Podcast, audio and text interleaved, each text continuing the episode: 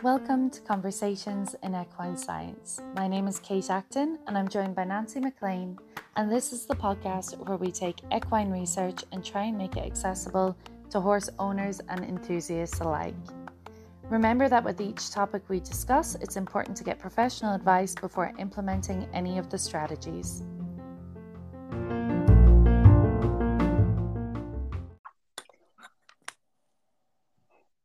Today, Nancy and I are discussing a paper that's titled Effect of Feed Intake on Water Consumption in Horses Relevance to Maintenance Fluid Therapy. And this is by David E. Freeman. Um, what's great about this paper is this is an update on fluid therapy ideology in um, the equine world. So this paper is 2021, I believe. Um, yeah, March 2021 it was published. So maintenance fluid therapy is basically the amount of fluids a horse needs just to maintain everyday living. If they have excessive sweating or they have um, diarrhea, then they're going to have elevated losses. And that's when we're looking at replacement fluid therapy. But your maintenance is what occurs every day in your barn or in your field. And also, it can occur in a hospital setting too. We can provide a maintenance rate by an IV fluid um, drip. Mostly in hospitals, we, the reason we're putting our horses on drips is to replace losses, and then once those losses are replaced, we moved on. We move on to that um, maintenance but it is something that is challenging in horses and this can be that the horses either cannot drink or we might be denying them food and water. So you know where we've got concerns of colic or concerns about the gastrointestinal tract function. The important thing that they found with this is that our knowledge previously of how to work out how much liquid a horse needs each day was based on horses that are eating. And that's what's really interesting about this paper is it's kind of delving into the importance of looking at horses who are not eating or who are being fasted and what effect that has on them. You know, does their need increase? Does it decrease? And how can we kind of work around that? Because to date, there hasn't been research in this area. So this this was a really interesting paper from that standpoint because water we know is obviously essential to horses, um, to all animals, but horses have this increased need for water, I suppose you could say, because they've got this massive hind gut that carries out fermentation, and the water is needed in order for them to, I suppose, in simple terms, be able to digest their food and process it properly. So they found that in horses, um, because horses drink less when they're not eating, so when they aren't eating food, they take in less water. Their need for water also lowers because the water is linked to that food intake to help with that digestive system. I don't know if I'm explaining that in easy terms, Nancy. Oh, I think you're doing great because it, it is amazing how they've got this internal drive for drinking. And the food actually does motivate that.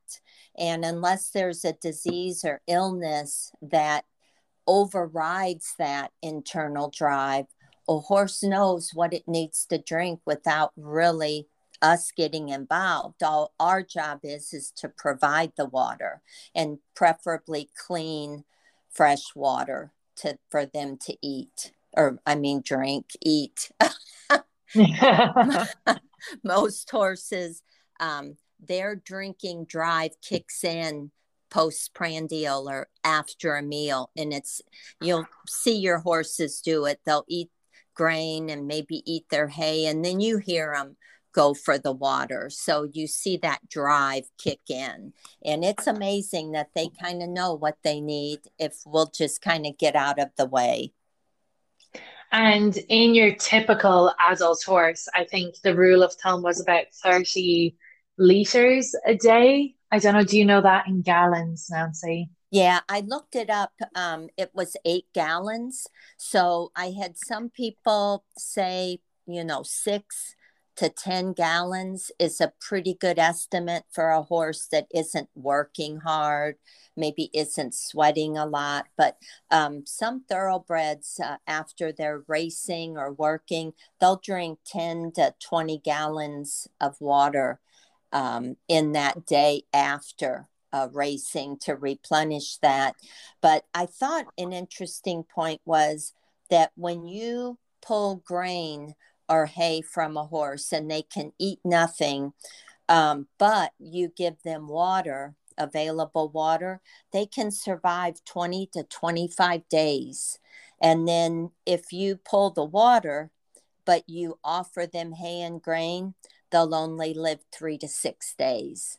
So that shows you how important water is in your horse's diet. And that is linked in with kind of a more um, advanced cycle, which we won't go into too much detail today, but they can basically recycle that water and bring it into their digestive system. But it's impressive that they can do that. I mean, 20 days is such a long time. It um, is. I thought that was very, you know, I mean, just water alone they can survive. And you know what? I was thinking, and I may mention it in this paper, but somewhere I read about the feral horses that graze far from a water source and then they walk all that way to get their water. A lot of it, their water content, um, the movement, it's that movement that keeps things moving through and that motility. So, because um, I immediately thought, what about wild horses that don't always have access to water, but they know where it is and it's that long movement. And I can't remember the distance, but it's a pretty good distance they'll travel to get water. They found as well that water needs increase if you're increasing salt and protein intake mm-hmm. which is so important because um, Nancy, as we've said, you know, we've talked about before, people use salt licks so readily and they're so widely available. And you'll often see, you know, like a salt block or a salt lick for a horse within the stable. And it's not really necessary unless that horse is doing excessive sweating or really hard work and you need to replenish those salts. Um, and if you're increasing those salts, you're just increasing how much water they need to take in to try and balance that in the blood system. Yeah, I, I thought that was interesting. And then also, I thought it was kind of um, unusual that when you feed a less digestible diet, so grain plus hay, your water, your horse will actually drink less water than if you only feed hay only. And after I thought on that, I thought it makes perfect sense because the hay is a little bit browsier if it's less digestible. So the horse automatically knows I've got to drink more water. And then um, the amount of water that went to the hind gut to help in that fermentation and all that. I mean, it was amazing how that water just would, you know, be directed to the large intestine and to the hind gut. So it's a pretty neat system when you get into it and break it down. And um, I thought that that was interesting. And then along with that, the they took pasture horses and put them into a stable. And they only gave them controlled exercise.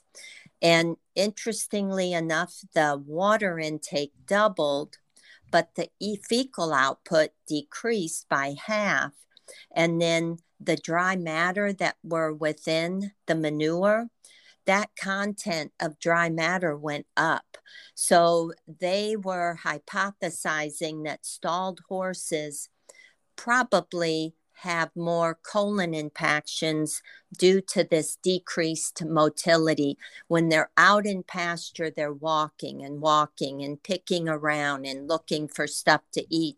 And in a stall, even though they were getting controlled exercise, that that was not there and so they were thinking that pasture care that movement that ability to um, not be confined had a big deal on those colon impactions and that fecal dry matter that was really fascinating and obviously they're taking in more water because their bodies are trying to balance with the problem that mm. they're perceiving. You know, they don't have the movement for motility, so they're trying to increase the actual water consumption to help motility. Yeah, and the, and that's where I tied in those feral horses, you know, seeking water. They know where their water holes are, and I think from uh, equine behavior, didn't they say that most horses have their own territory? You know they mm-hmm. make their own boundaries and all that so they kind of know their source and they have that freedom of movement is a lot and i know we keep bringing back to that with the welfare issue but those uh, freedoms we talk about it it ends up even affecting um, you know their overall water intake um, speaking of water intake what i thought was quite cool is we know I mean, we would briefly know that a lactating mare would need more water because they're producing milk, but they need more water somewhere between 37 to 70% more, which I just thought like almost 75% more in some cases than the average horse. And I was like, that is fascinating because how often are you providing 100% more water you know, if you've got your automatic troughs and things, then you wouldn't notice and it would, the horse just balances that themselves. But as a figure, I was like, that's a massive uh, increase. Yeah, it is. I, I was surprised at that. And then also, if you do have a group housing where you don't know what your horse is drinking or you know how much you can always do a pinch test on the skin and then also capillary refill. So you can, uh, you know, on the front gum, press your finger. And if that goes from light to pink rather quickly, you know you're okay. And I think they said within a second it needs to change.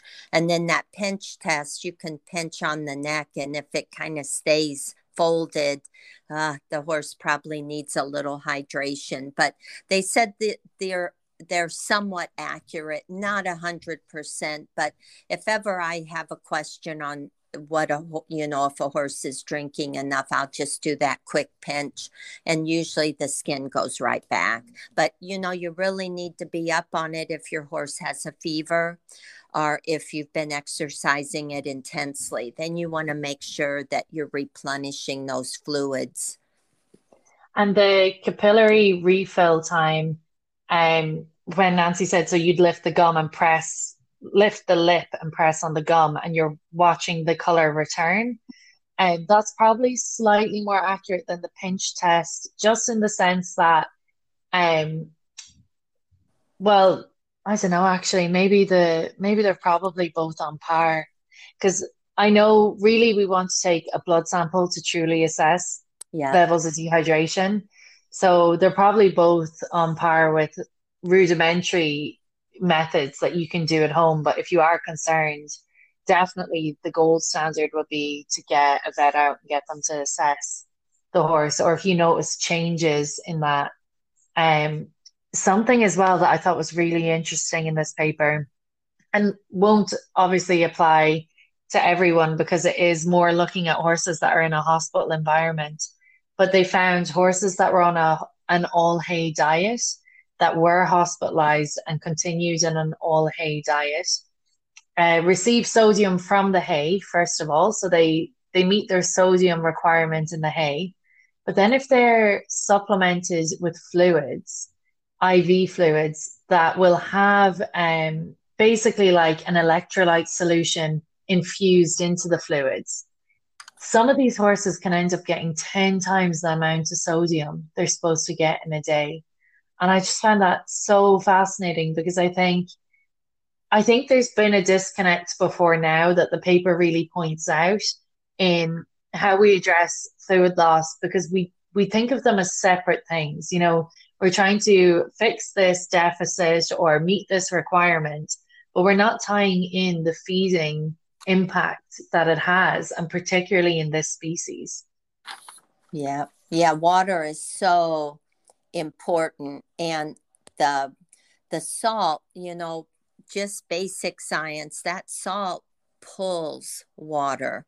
So when you're increasing the salt intake and the horse increases the water, you you know you're going to see more urine output because of that osmotic pull that salt creates. And so um, you know i've heard both ways that the american horse diet is always low in salt. Um, then i've heard nope you need to supplement salt. I think this goes back to what brittany davis always says just have a well balanced diet. If you have mm-hmm. a well balanced diet for your horse, according to this paper, that horse will have internal cues prompting it to drink. So I just think uh, if that's the case, then it will pull that water that it needs in its colon to keep things going through. And you always give your horse plenty of movement. And another gentle reminder to get your hay tested oh, because oh, yeah. a good quality hay, they're going to get their mineral requirement from. Yeah, and it's amazing how each cutting can be a little different. And I know we've talked about it with people not always able to get hay from the same cutting, the same producer. So, and I know it's expensive to test each cutting you bring in, but you know, just if you can't afford to get it tested, ask your hay farmer, what time of day did you cut this? Maybe what was look at the soil sample from the spring because we all test the soils every spring.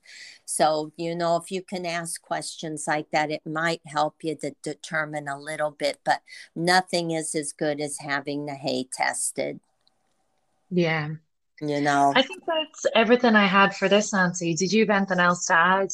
I didn't. Uh, i think it's pretty uh, interesting paper. I will put a link on the homepage to it because if anything it kind of explains that cycle that horses use to you know determine what they need to drink and what spurs that roll of thirst on. And uh, I know PPID horses tend to have some uh, pituitary issues. So that neural network kind of gets a little off and they drink a lot of water and then they urinate a lot of water.